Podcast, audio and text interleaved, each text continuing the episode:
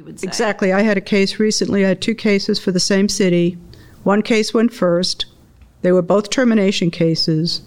The arbitrator in that case reinstated, but with nine months, no, no pay for nine months. The second one, frankly, the attorney on the second case did much better and really stressed comparative discipline. I thought I was going to lose that case. The arbitrator still didn't like what the employee did, so he gave the exact same discipline as in the first case. Yeah. The, So it was comparative to the first case. wow, that's a good point.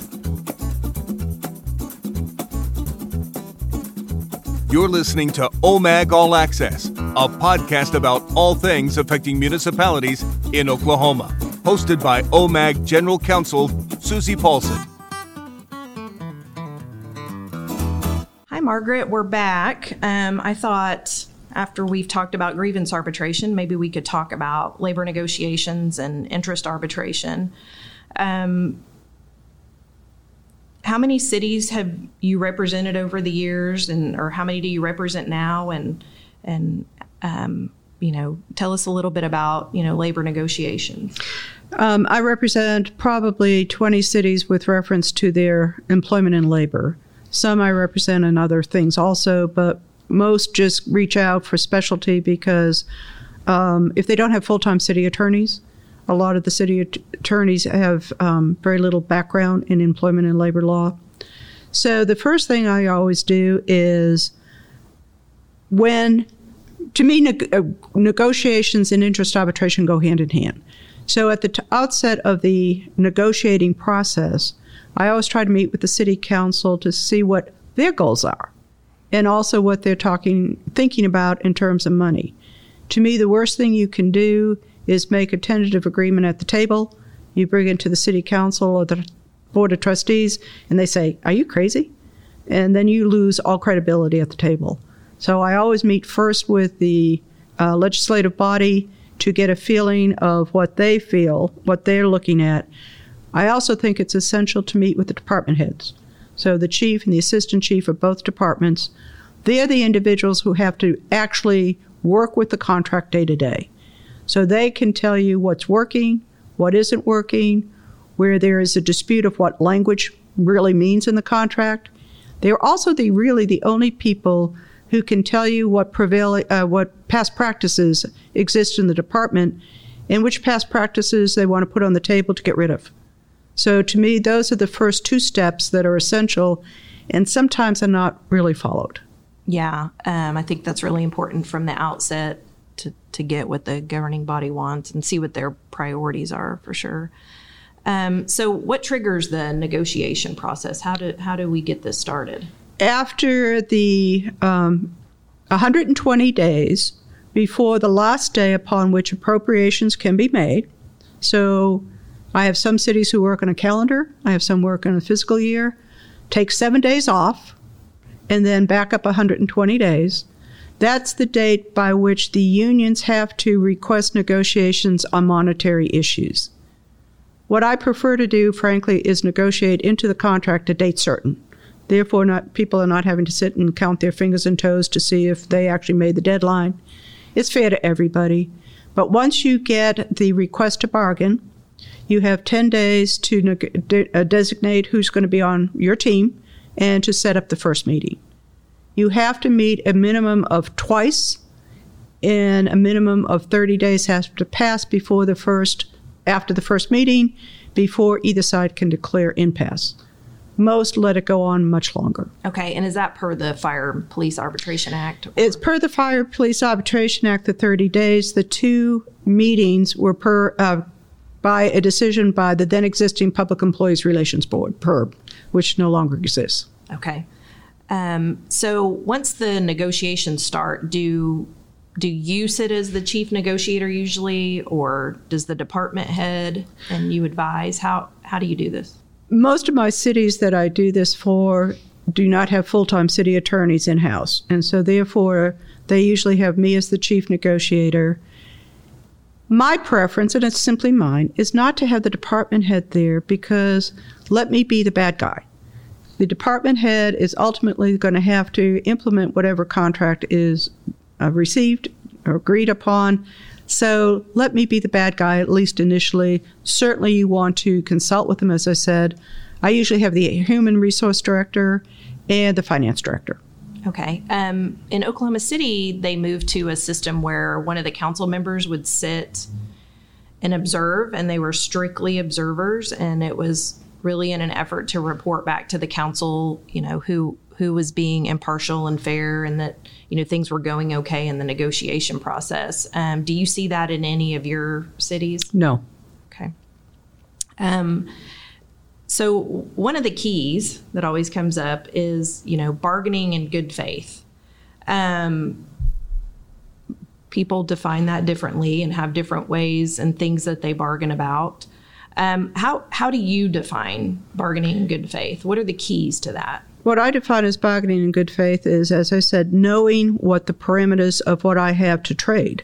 So I need. That's why it's important to meet with the council, to meet with the department heads, so that whatever I put on the table, I mean. It doesn't mean that it will get into the contract, but it's something that I mean, and that you don't then engage in what's called regressive bargaining. I put something on the table and I got mad because you didn't agree to it, so I went back to a prior position. Uh, if you're going to give yourself the scope or ability to go back to a prior position, I frequently present things as package deals. Here is our package. It's an all or nothing proposition. That way, at least as you move on down the line, you can stop taking pieces off the package, which is not, then it's not regressive. But the unions um, also very careful about um, bad faith. They throw it around a lot. There's a case from years and years ago from the Oklahoma Supreme Court where they say there's a higher duty on the city to bargain in good faith. I don't know how you can split good faith. It's either good or it's not. Yeah, that's true. So the expectations should be both parties are coming with their best best deal and yes. authority.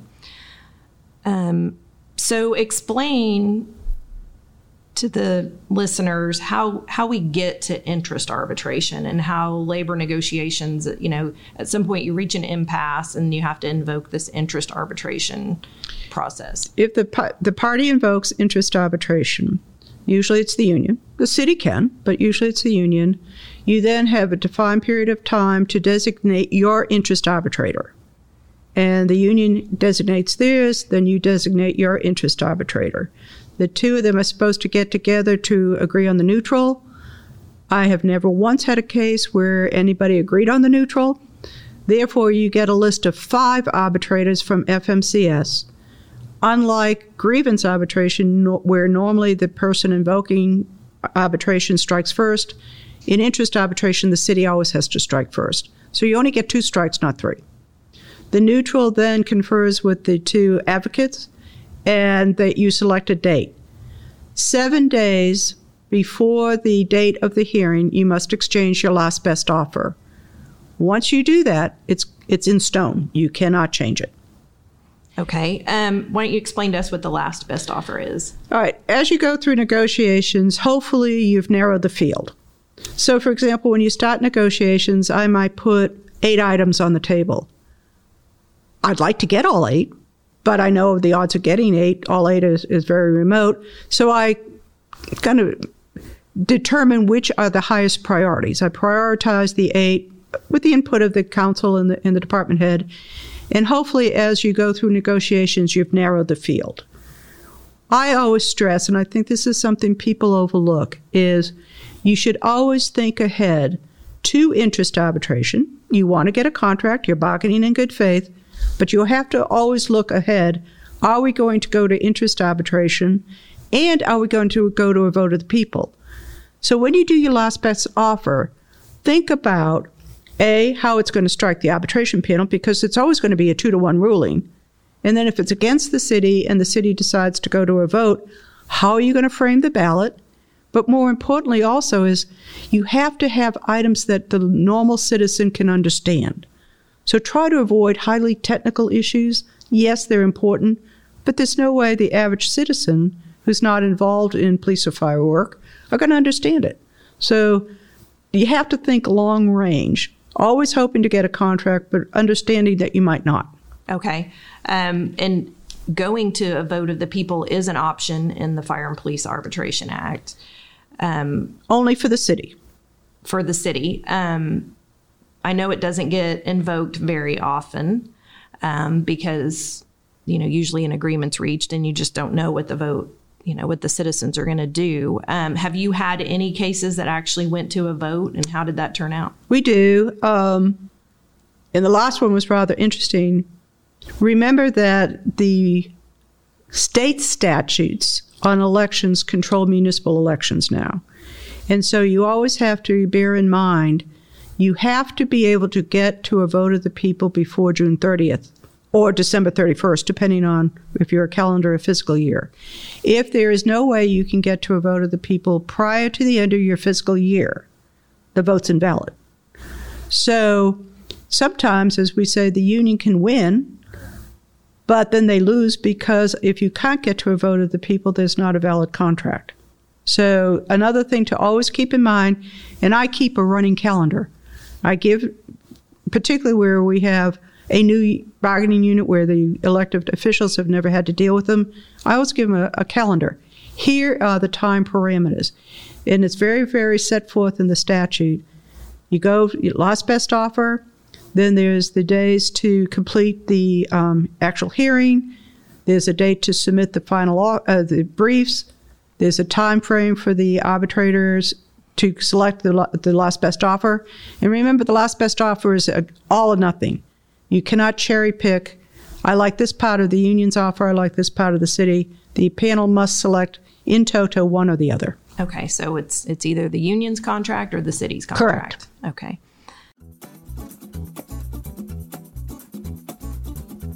OMAG All Access would like to thank you for listening to this podcast. For your time, we would like to offer you the chance to win a pair of OMAG All Access Bluetooth headphones. To enter, all you have to do is head to www.omag.org forward slash all access and click on the corresponding image at the top of the screen. The password for each episode will change, so make sure you are always up to date on the newest episode of OMAG All Access by subscribing with your favorite podcast app. The password for this episode is labor. Follow the directions on the giveaway page and you will be entered. Good luck. So, in the Fire and Police Arbitration Act, when you reach the point of, of, going to arbitration, they set out some factors that have to be considered or that should be considered in the arbitration. Um, some of them are harder to prove than others or, or to develop evidence on. Um, you know, tell, tell us your philosophy on these five factors and how do you go about proving them? Do you have expert witnesses? I totally ignore factor number one. Factor number one is you're supposed to compare a firefighter to a bricklayer or a stonemason or a United Auto Worker. I've not had the FOP ever present factor one. The IAFF used to present factor one.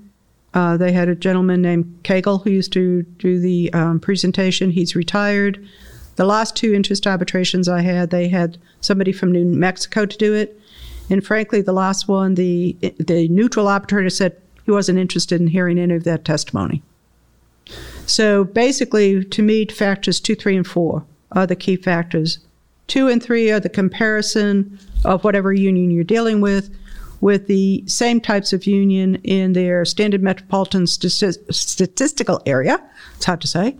Or uh, also uh, cities of similar size and composition in the in the state of Oklahoma, or in larger cities like Oklahoma City, you expanded to other states because there's no other comparable cities. So those two factors are very very important. The union stress them enormously, and they will have large spreadsheets, Excel spreadsheets, going over the comparisons. I also do it. I don't like putting in a contract the universe of cities you're going to use because cities change over time. Normally, you look at five, what we call five up and five down. Let's look at five cities above in populations, five cities down, but also factor in, for example, let's take city of Altus. It has an Air Force base that is not tax generating, or the city of Bethany, where they have the hospital and the university that are not tax generating.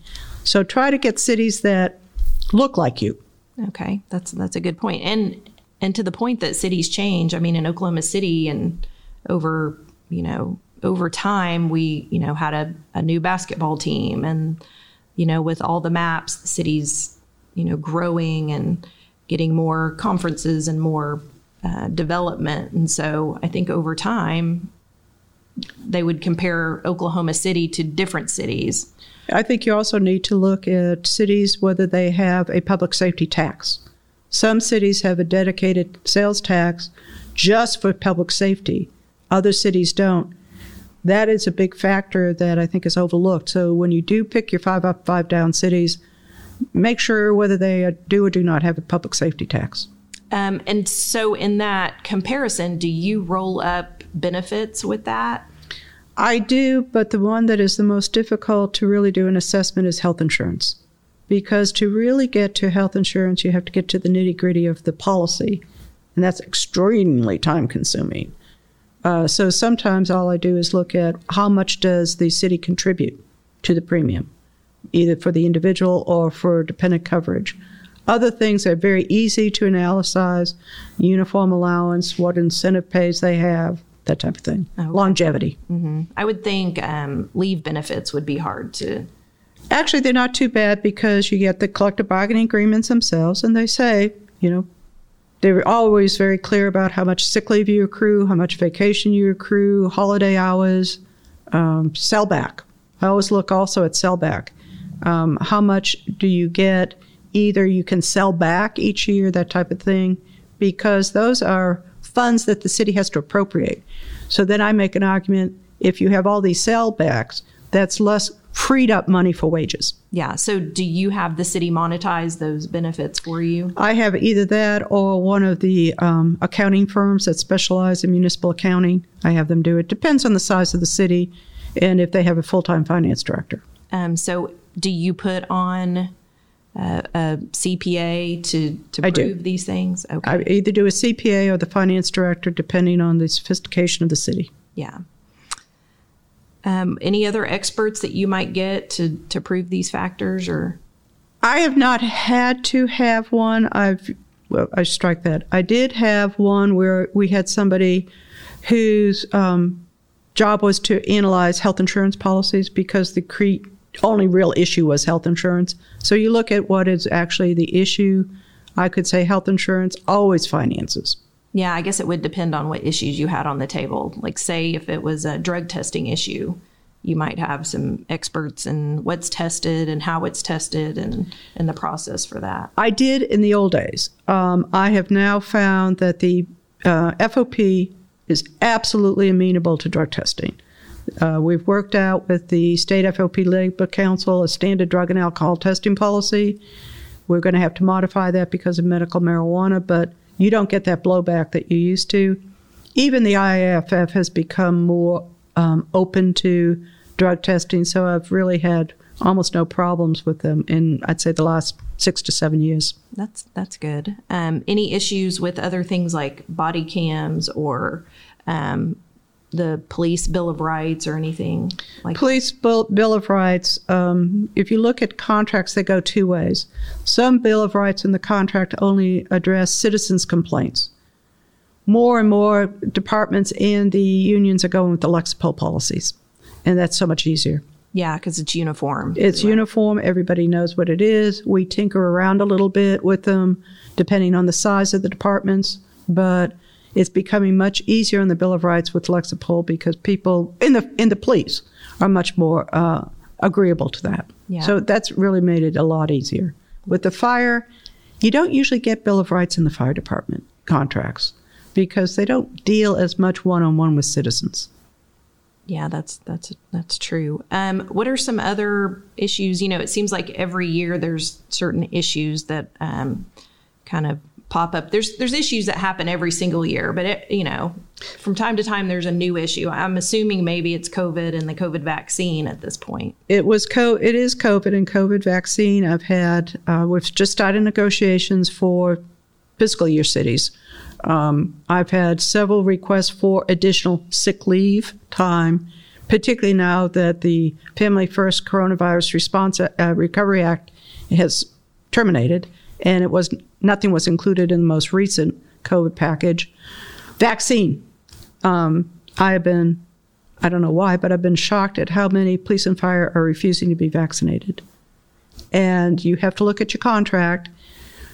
Does your contract require vaccinations now? For example, some contracts do require hepatitis vaccines or flu. Also, look at the Department of Health regulations if you have EMTs and paramedics. Do they require or will they require the COVID vaccine? But the prevailing view among those of us who do labor work for municipalities is the unions probably have an argument that mandatory vaccines is, is a change in terms and conditions. Yeah, and it's so new. I mean, you know, I don't know how many employers are actually requiring it. I do know some employers are giving incentives for the vaccine. We, we have some that are giving incentives. Um, when dealing with unions, again, to me, that's different than the non bargaining unit employees.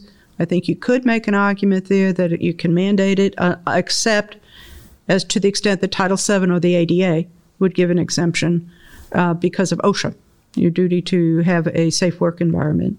With unions, the prevailing view is we're going to probably have to negotiate unless there's good language in your existing contract.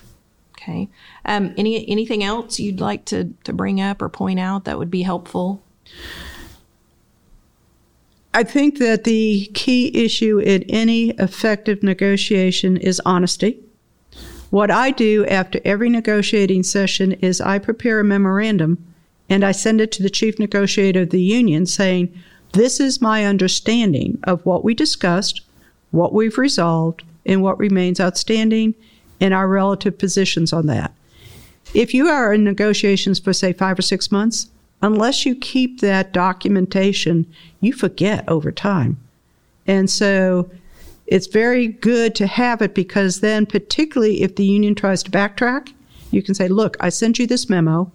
You never got back to me. As a matter of fact, at the next negotiating session, you affirmatively said, yes, that's accurate. Also, tape record. I was going to ask you about that. How do you feel about tape recording?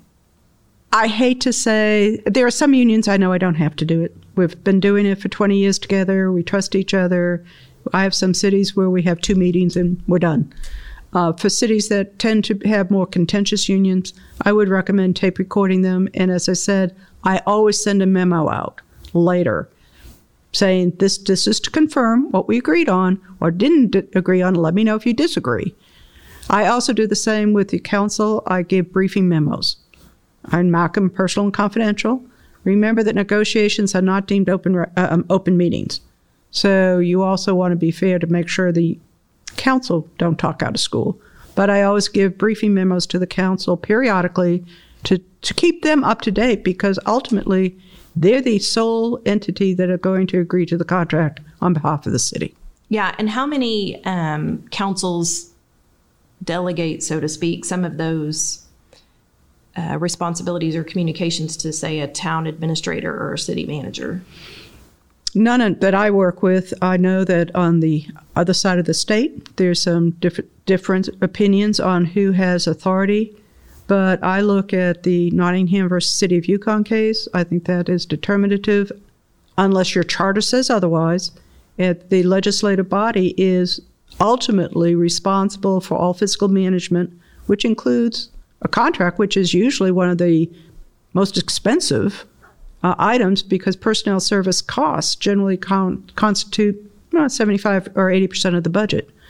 So my philosophy is the council needs to be kept advised they can be done by me, they can be done by the city manager or the mayor.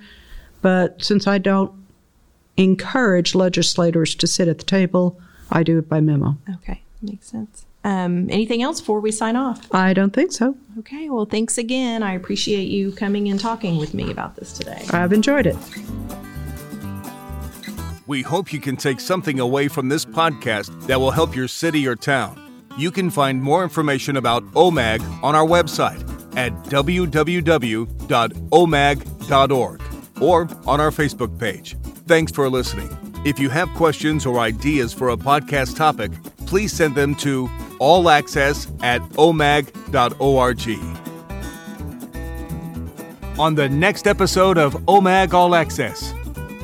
What if um, the supervisor sees the employee just, you know, looking completely worn out? Maybe they've started with a cough, um, they're sweating, um, you know, some of those typical signs of COVID 19, which could also mirror signs of many other viruses or allergies. Um, you know, should the supervisor or other employees um, be proactive about noticing those things and maybe even sending someone home if they witness that?